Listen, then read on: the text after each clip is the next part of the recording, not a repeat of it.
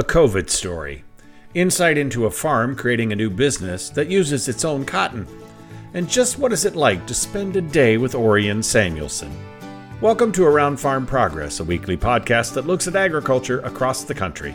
I'm Willie Vogt, your host and editorial director from Farm Progress. We're wrapping up the year talking with some Farm Progress editors about some of their favorite or most important stories for 2020.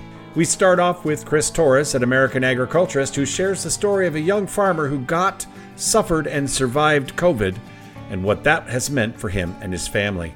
Then we talk with John Hart with Southeast Farm Press about a farm family that weathered a challenge with their newborn son several years ago that inspired a new business idea for the family. They're turning some of their cotton into quality products. And we finish with Holly Spangler from Prairie Farmer with her deep profile of Orion Samuelson, who is retiring from WGN and moving on to other ventures. She shares some of what she learned, including what it's like to spend quality time with Orion. First up, let's check in with Chris Torres. Well, Chris, welcome to Around Farm Progress. Hey, Willie, how you doing today? I'm hanging in. It's uh, you know, the the rush of the holidays, I guess, is the best answer to put up there. But uh, this week on the podcast, of course, we're kind of looking back at 2020, and we're actually starting this with you because the thing hanging over all of us this year has been the pandemic, and you got a personal look at how the pandemic actually impacted a single person, right? Yeah, so um, I had a discussion with a guy, a dairy farmer from Cassville, New York, and, and his name is Travis Duffy. And he has a remarkable, he had a remarkable story. So way back in April, um, the first week of April, he wasn't feeling very good, and uh, and he thought that maybe it was just a cold or something like that or whatever, just like most of us think. Before you know, and considering that that was the early days of the COVID pandemic, he really didn't think anything of it. So he went to he went to the hospital. He went to an urgent care and got tested for the flu. Got tested for um, got tested for COVID nineteen, of course. Within a day, he got a fever of 104 degrees and uh, and he was back in the hospital, wasn't feeling well. Thank goodness he he knew a nurse who worked in a local hospital, which is near Syracuse. Within 12 hours of getting within 12 hours of going back to the hospital and finally getting his COVID-19 test, which came back positive, he was developing symptoms of sepsis, and he was put on a ventilator. That's how quick COVID-19 took over his body, and that's how quick he was uh, he was admitted into the hospital. And what's really interesting about this is that at the time, and this may have changed, but at the time, the statistics weren't very good for somebody that was put on a ventilator. I believe it was was doing some research, and I believe at that time, early April, it was there was only a 10% chance of somebody being put in a ventilator to actually come out of it alive. So his his chance of actually living was very very low. Um, and what happened to Travis was really interesting. He was put on that ventilator, and he actually was unconscious for a couple weeks, for two weeks.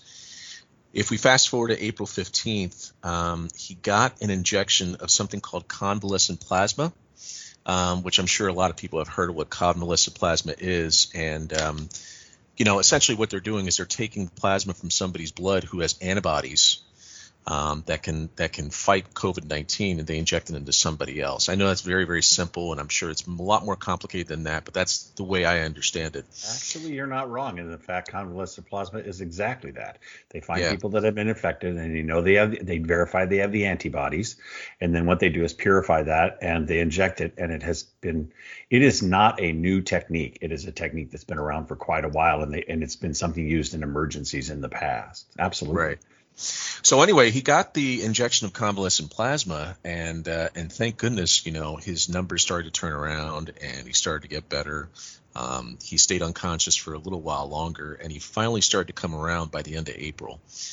And he was finally discharged from the hospital on May 7th, and I remember that very well because the local TV stations actually went to the hospital. Um, they they videotaped him coming out. You know that that whole if you if you see a lot of these news reports now, we've seen them time and time again when somebody's actually um, discharged from a hospital, you see that line of nurses and nurses and doctors lined up, and they're giving them a hand and all that sort of thing. And what was really interesting about this, they did the same thing with Travis, but what was really interesting about this was that Travis has an eight-year-old daughter who is extremely close with him, and the eight-year-old daughter was very, very worried about it and everything. Mm-hmm. But what was really heart-wrenching about this is that he just had a newborn son a couple days before he was discharged. So he was able to come home and and spend time with his newborn son, and that was really that was really something else. And and, and it turned out to be a great ending for him. But let's think about this. Travis is only 39 years old, no underlying health conditions, nothing, and he got this. You know, he still to this day does not know how he actually got this. Um, he works on a pretty large dairy up there in Cassville, New York, so he could have gotten it from anybody on the dairy, or he could have gotten it from anywhere else. And um, you know, it, thank goodness this this turned out with a happy ending because you know a lot of these cases, especially early on, did not have a happy ending. And he was very very lucky. And you know, and and what's interesting about this is that I think that he he was one of those, and I was one of those even in the beginning that was very skeptical about this whole thing. And unfortunately, you know, to this day, there's a lot of people who are really skeptical of how serious this disease actually is this changed his life. This changed his life, and this changed his outlook on how serious this thing was, especially back in those days. Now it's changed a little bit now because we have some medications that can really deal with it, and you know, of course, the vaccines are coming out. But at that time, it really changed his life, and um, you know, thank goodness it came out. Thank goodness his story came out with a good ending because uh, you know, unfortunately for a lot of people, it did not. So how, how did it change his life? I mean, you know, you're in a coma for a month basically. How did it mm-hmm. change mm-hmm. his life? Well, I think it changed his life in a couple ways. And I was talking to him, and he said, you know, obviously it, changes your life from you start thinking about things, you know, in a totally different way. A lot of things that you you think you'd make a big deal out of, you know, you're not making a big deal out of, you know, j- just like simple things, the little mm-hmm. things in life. You know, I think he's gotten to appreciate it more. Um, you know, I, I, think that it changed his perspective on this disease. You know, he will tell you first off that that he was one of the ones that was very skeptical about this whole thing. Mm-hmm in terms of wearing masks, in terms, you know, how serious this can actually be. It's amazing how somebody will change their mind when something like that happens to them, you know. And it was it, he was literally on the edge of dying, and I think having that experience, you know, unfortunately having that experience, you know, um, changed his mind about this whole entire thing, and changed his mind about how serious this disease can actually be. And I think that that's the one thing that really stood with him. Um, you know, and the fact that he's just so young. Like I said, 39 years old, no mm-hmm. underlying health conditions. You know, I mean, we've been told from the beginning that this is more of a old person's disease that it only affects people who are older or people who have diabetes or health conditions or whatever. And here's a guy that that's perfectly healthy and, like I said, young, and it just it almost killed him. We're still learning about the disease. I just saw a recent report that looked at some of the potential genetic links to how mm-hmm. it impacts people. And I think that we're still, you know, what a lot of people who are even skeptics, uh, they're just about, well, this is not this and this is not that. Well, we don't know. The thing's only a year old. I mean, really, yeah. how, yeah. how much can you learn about a virus? It took us years yeah. to understand uh, SARS, and it took us years to understand Ebola or HIV/AIDS. I mean, we look at the different viruses that are out there and what we can do. Um, the good news, like you say, we aren't putting people on ventilators as much now, but we are still filling the hospitals. Absolutely. So that's probably the biggest challenge. I mean, I get this played back. Well, the death rate's low. Okay, mm-hmm. that's true. But the other side of it is it's still filling hospitals and it is hitting people different ages. There's no impact. I mean, I have people that are not impacted at all. They basically lose their sense of taste and smell for a week and then they're fine, not even a fever, but they've had it and then you have people that go in the hospital and have to get remdesivir. I mean, it's just a crazy disease. I'm yes. glad that Travis's story turned out. I think that's really good. It's one of the good news stories that you were able to tell in 2020. Well, Chris Torres, great to hear the story of Travis Duffy, his journey and how it changed him and his perspective. We look forward to talking to you in 2021 as things arise in the Northeast. And uh, you have an excellent holiday. Hey, you too, Willie. Merry Christmas and Happy New Year. COVID is a frustrating disease that has baffled, angered, and challenged many. Thanks to Chris Torres for sharing his perspective on what he learned in telling his story about Travis Duffy. Next up, we talk about a cotton based web only business that has an interesting start. John Hart with Southeast Farm Press shares the story of Ty and Tracy Woodard and what led them to start the business. So, John Hart, welcome to Around Farm Progress. Uh, good to talk to you today. Well, thank you, Willie, and looking forward to visiting with you. we're talking about some of our favorite stories from 2020, and, you have a, an interesting story, I think, of a family, a South Carolina family, and something that happened to them, and then something that resulted from it. Why don't you walk us through what that is?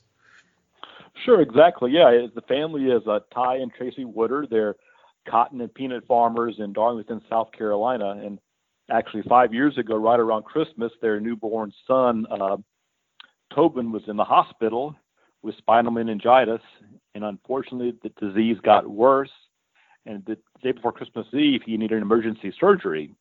Fortunately, in answer to prayer to everybody, uh, the surgery went well. He got out of it and was released from the hospital.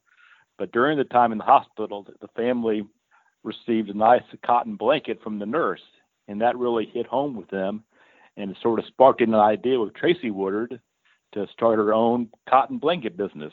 So that happened two years later. She decided, well, she decided to launch a, a cotton blanket business because of that kind gesture from the nurse. So two years later, in 2017, they launched Covered in Cotton, which they make their own cotton towels, cotton throws, cotton blankets, all from the cotton they grow right on their own farm. So it's a very successful business. And turns out that you know Tobin's doing well. He's five years old, perfectly healthy. And the good news is the business is really growing, growing strong. And I guess the main takeaway is that it shows that textile products can still be made in the United States because basically well, that was going to be yeah that's going to be my next question because right. there's no textile capacity in the United States. So where did they turn to uh, take their cotton from the gin to the mill? What did they do? Well, actually, there still are a few companies still in business. Fortunately, right okay. around, not not not many, but there are a few actually right at a 150 mile radius from their farm. So they have they have the they have mills and they have sewers and people who can make the products. So it's so that it is all made in the U.S. and that's that's that's a success story. It, it's all say homegrown and you know, homemade. Well, that's fantastic. I mean, to, I mean that would have stopped me at first. I mean, so she had to Tracy had to go out and find these mills and talk to them. I wonder what their first reaction was when she said, ah, "I'm a cotton grower and I want to use my cotton and make something." I wonder what those textile mills thought. Oh, actually, no, they were very supportive of it. They, they thought it was a great idea because they they heard the story and they they were just very supportive. It just it just worked out very well. Well, that's fantastic. I mean, when you think about that, it's there's so much of the textile industry has left this country. To know that there are still places out there where a uh, in, enterprising cotton producer could maybe make something a business out of it is fantastic. Um, so, do they sell in retail or are they selling only online? How does that business actually, work? It's, actually, it's all online. It's their website is coveredInCotton.com, and it's basically all online. That's that's how it works. It's all driven to their website, and it's a very just a very very family run business. She has one helper, and her and they kind of do it all all from the farm. So uh, yes, that's interesting. So towels are often relatively inexpensive, and I know they're made elsewhere. Um, how does she getting a good following of people that are just saying, you know, this really matters to me, and I want to use U.S. cotton, or what do you think the customer? Oh, that's exactly right. And and their website does a good job of telling their story about their about their family and about the, the ordeal they went through and the good news. So yeah, that they said the story basically drives the sales. So it that does work well for them, and people really are supportive of buying a locally grown, locally made product. So that's that's their strong selling point. We know there's nothing better than a good cotton towel. You know that as well as I do. Exactly right. So cotton uh, towels, cotton baby blankets, and yeah. and it's all all natural. They have no dyes. It's all natural, cotton colored, and they and they're very very popular with consumers. That's an interesting side story. They're conventional cotton producers, right? They are exactly, yeah, and they they are conventional cotton producers, and they implement they put a, a, small amount of their cotton in for the for the towels and blankets, of course, but yeah, they are, and they're very very successful farmers as well. They they do very well. I guess what I'm going with is often you, you said the consumer is happy. They're not concerned that it's GMO cotton. Actually, uh, they're not. They're not. That's that's that hasn't come up yet. So that's that's been well, good news for them. I actually have news as to why, which I think some people listening to this might find interesting. I, have had several stories in the last few years, a beef producer in Florida, this story, a few others that have come up. And it turns out that the consumer is more concerned about knowing the story of the product from the person who makes it, the farmer, than some of the tech about how it was made. In other words, they trust Tracy, the Woodard family, that what they're raising is something they trust. And based on that trust in the farmer, the consumer buys the product. The same happened with a Florida beef producer, a friend of mine down in Florida. Several beef producers got together right. Uh, because some young ladies came to them and said, "Hey, we'd like to know where our stuff comes from." And based on that, they were they said, "We don't care how you raise it per se. We know you do a good job, but they're not worried about the you know the implants or anything like that. They just say we just want to know we gonna get, we're buying something from someone we trust. And I think that farmer trust is a pretty powerful tool. Well, that's exactly how it works for the Woodards because they really have earned the farmer trust. And turns out they have customers, they said, in all 50 states as far as in overseas countries as well. So the trust factor has been a, been a huge role in their success because they're, you know, a family, a family operation and they have a, a great story to tell. I mean, who, who wouldn't support that? That's absolutely right, and I think that's really what get, what it gets down to is a quality product, well made, and something they can trust. It's all really really good. Well, that was a fun story, John. I think that uh, you probably had a little fun telling that story, visiting with them, and I sure did. Uh, yeah, enjoyed it very much. You know, I've heard about them for a long time, so it was really nice to to hear their story and to see how they're successful with what they're doing. It's always good to see a picture of a family holding towels in the middle of a cotton field. exactly right. Which is the photo that you used with the story. That's fantastic. Well, John Hart, it's been good to talk to you uh, uh, with Southeast Farm Press. Uh, you take care, sir, and keep up the good work. And uh, thank you for what you're doing. Well, thank you, Willie. I do appreciate it. We wish the Woodards luck with their business and thank John Hart for his story in 2020 and sharing his insights with us. We wrap up the podcast visiting with Holly Spangler, who got to do what many farmers and ag journalists might enjoy spending a little quality time talking with Orion Samuelson. Holly shares what that's like. Well, Holly, uh, welcome to Around Farm Progress. Thanks, Willie. It's fun to be here. it is. It's uh, fun. It's fun at the end of the year to talk about some of our favorite stories and stories that made an impact on us, but you got to do something I think a lot of us would like to do. You got to spend some quality time with somebody a lot of us respect in our industry, Orion Samuelson, right? Yeah, yeah, it was pretty it was pretty fantastic. Um, you know, you and I talked earlier in the fall, you know, when it was announced that he was going to retire from the WGN, you know, at the end of the year. And, um, you know, kind of that idea like, hey, I wonder if I could get an interview because he's a big deal. You know, it, he's a big deal in U.S. agriculture. He's a big deal in, in Illinois agriculture too, right? Because you know, of broadcasting from Chicago, there are so many farm families that have listened to him for decades. You know, he was the voice of, of, of their lunch or their dinner or whatever you want to call it, but that noontime and you know, the voice in the in the in the kitchen, but in the tractor or the or the pickup or out in the milking parlor or whatever it is. So just felt like this would be a really cool feel good story, you know, for the end of the year. Well, yeah, and it's exciting to get with somebody like that. Yeah, I mean, he's become such an icon in Illinois, even though he is from Wisconsin. Um, right. right. we love him anyway. It's we we all do. It is pretty funny, but but you know, to spend that kind of time, and you spent a big chunk of a day with with Orion. Uh, yeah. Right. Yeah. What's what's that like? What's it like just to be with Orion for a while. Yeah. I mean, well, I mean, you just never know what to expect, right? Because you think, okay, well, and, and I've of course known Orion for for a lot of years, as you have, and and been around him in in professional, you know, settings here and there, and um, events at U of I and that kind of thing. But like, you know, I was going to his home studio, which is in his home, you know, which feels really, um, I don't know, personal, I guess. And it was just really it was really neat. They're they're the nicest people, Orion and, and Gloria. Gloria is definitely his his right hand person um, and, and has been for a long time. Um, and of course Max Armstrong set this all up for me and you know got me in touch with with Gloria, who I think does a lot of that kind of scheduling and stuff for him. Um, and so it just it worked out really nicely, but it was just a nice day, you know, in terms of, of getting there and and and he was on air, I think, when I went in. So we went in very quietly and Gloria let me in and, and just as gracious gracious as she can be. And um, you know, when he was done giving his, you know, business and agriculture report and we just sat down and got to talk in his office. Uh, he he gives you uh, his. As I've had some social time with Orion myself. I've been lucky for that, as well as working with him professionally, just to sit and talk. Yeah. He's as much about questioning you as you are about questioning him. How did that go? it was good. Yeah, it was good. He wanted to know. I mean, that was in early November, so he wanted to know Right. how harvest had gone and you know all that kind of stuff. And of course, he's as plugged in as anybody. You know, you might think you know they're the suburbs of Chicago or whatever. You know, but gosh, he he knows as much as any of us out here do. So I thought that was that was fascinating and and still right like.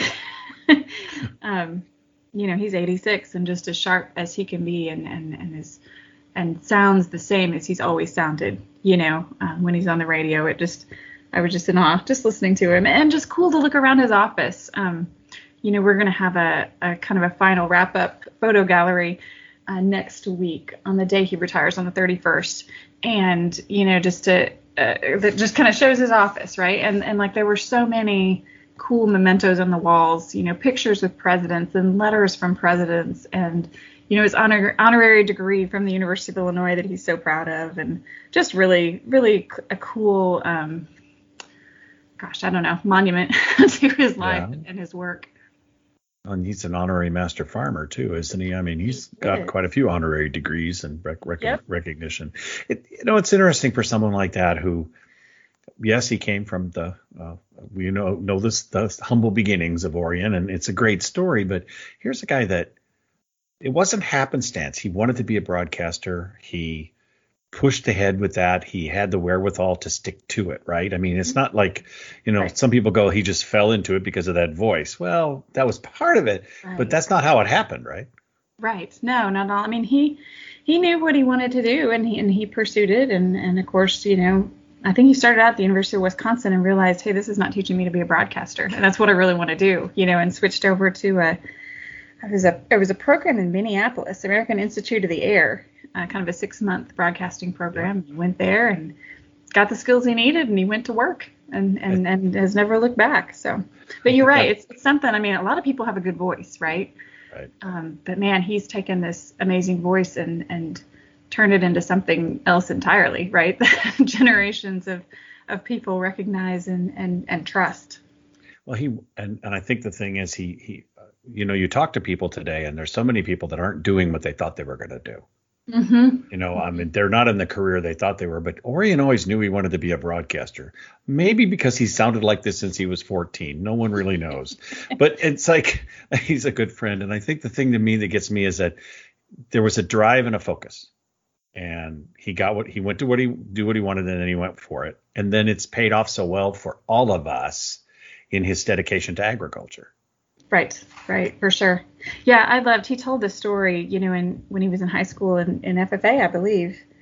Um, you know, being in a public speaking contest, and you know, won the section, and then he um, went to state and placed second. And I thought, what in the world? Like, who who, who beat him, and, and where did that person end up? because it's hard to imagine, you know, somebody getting past what what he's done here. So. That's pretty funny because that kid was probably bragging for a while. but I beat Orion Samuelson in a debate. So that's that's not something. But and I think that's really cool. So when you're sitting with them and you had a little time to reflect because it's been a while, a few weeks since you've been there, anything that stands out to you as someone who's been a long time listener, as they sometimes say, of Orion, and mm-hmm. also all of our professional association with him through the Farm Progress Show and the work that we've done at Farm Progress. Anything that still stands out to you that really uh, maybe surprised you? You know, I think what surprised me, and, and, and I say this, it surprised me, and yet it didn't. But he's Mm-hmm. just such a gracious, kind person, you know, and that's that's why he's where he is, I think. Um, and and certainly smart and savvy and all those kinds of things, but just a gracious, kind person who's interested in people. You know, he was as interested in in me and what I do and my family as as I was in him, and I was writing about him. so, you know, we got to go out to lunch afterwards and it was just a lovely fall day and it's kind of one of those days i look back on and think you know like that's going to stand out in my career for a really long time um, just because of he, he was who we think he is you know what i mean like Yeah. he's he's just just a, a kind good person Yeah, there's no artifice about Orion Samuelson. He is. Right. You you see, well, the first time I met him, I was uh, working a PR account in in a regional National Association of Farm Broadcaster meeting somewhere out west, and he was there as a guest speaker at NAFB mm-hmm. for the region to be there. And I had already known the voice from U.S. Farm Report a million years ago, and so I was kind of in a different place in my head about him because I didn't know him that well, and I wasn't doing what I'm doing now at Farm Progress, and uh, I was quite enamored back then. But what a kind person! Even then, you could tell this is a, a person who cares about all the people around him and wants everybody seem to want everybody to succeed. Mm-hmm. Um, and I guess the thing that people forget, and it's what people forget about a lot of things, he was the voice of agriculture. on a Chicago radio station. Mm-hmm. And one of the things I enjoy what Samuelson says on This Week in Agribusiness is when he takes letters and answers letters from people who don't understand agriculture. And I think he does the same thing on the air at WGN. And it's like, that's where we need that voice, right? Mm-hmm. We need that voice on WGN. We don't need that voice um, the same way uh, in our jobs because we talk to farmers and we all speak the same language. But yeah, I think that his work in bringing agriculture to people who don't understand agriculture and food mm-hmm. may be every bit as important as anything. And he always took that as an important charge for his business. For sure, for sure. Yeah, that's the other thing that stood out from our interview was just, you know, he just talked about the different ways, you know, if he if he was giving a, you know, market report on on pork bellies, well, that's an opportunity to, ex- to explain where that comes from and explain mm-hmm. what it takes to feed hogs and and to raise hogs and to deal with weather and whatever. Like he took every opportunity, you know, to explain a little more about agriculture. And that's the thing. Like I think, you know, I even asked him. I said, you know, he and he and Max, you know, have been on this this radio station straight out of downtown Chicago for all right. these years, and they're just a couple of farm boys, right? Like, how does that happen? and and and just the work that they've done, both of them, you know, to to tell Ag's story in Chicago is tremendous. And and I think a lot of people underestimate that sort of in this time when we talk about being agriculture advocates. Um, man, they were they were the originals. Oh yeah, I think they carved that up. That was their that was their space. Um, mm-hmm. You know, with Orion, back course back in the beginning when Orion started at WGN, agriculture was a bigger deal in Chicago. Mm-hmm. Um, Hog. Butcher of the World was meant something back then. you know, it's like yeah. it doesn't mean the same today, but the Board of Trade, CME, uh, is all still there. And so that uh, Chicago remains an agricultural mecca and center for um, uh, the wallets of most of the people listening to this podcast. Mm-hmm. Uh, your, your, price of corn and soybeans is set there. And I think that was the one link that he was always able to make. And he mm-hmm. did interviews with some of those leaders in agriculture. Um, how I lost track. How many secretaries of agriculture did Orion interview? I think it was 19. Um, wow. I yes. believe that. 19 and eight presidents. Wow. Yeah. That's fantastic. And, and, and 44 countries. That's uh, quite a record, actually. Yeah.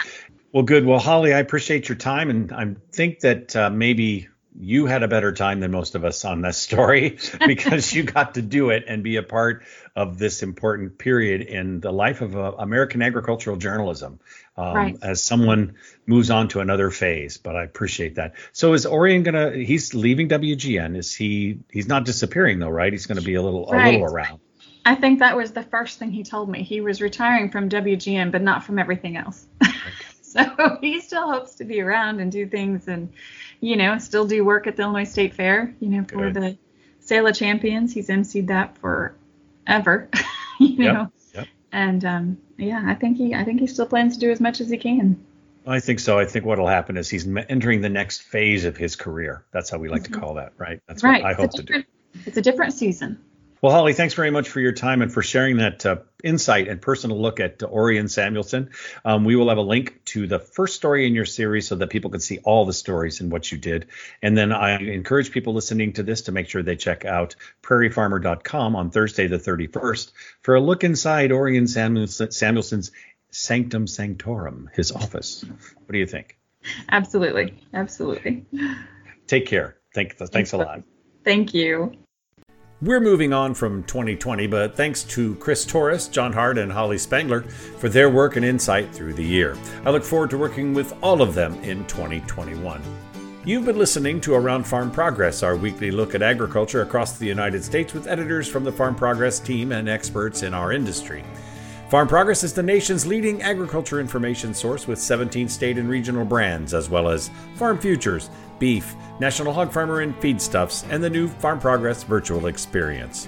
If you didn't tune in to the premiere of the Farm Progress virtual experience, you can still visit the site to see more. Just visit HuskerHarvestDays.com for a direct connection to the virtual event. And while it's rich with field demonstration content, I would also recommend checking out the trade show experience, where you can search hundreds of exhibitors by name or by specific product category. Join us next week as we continue our look at some of our favorite stories from 2020. I'm Willie Vogt, Editorial Director at Farm Progress. Thanks for listening.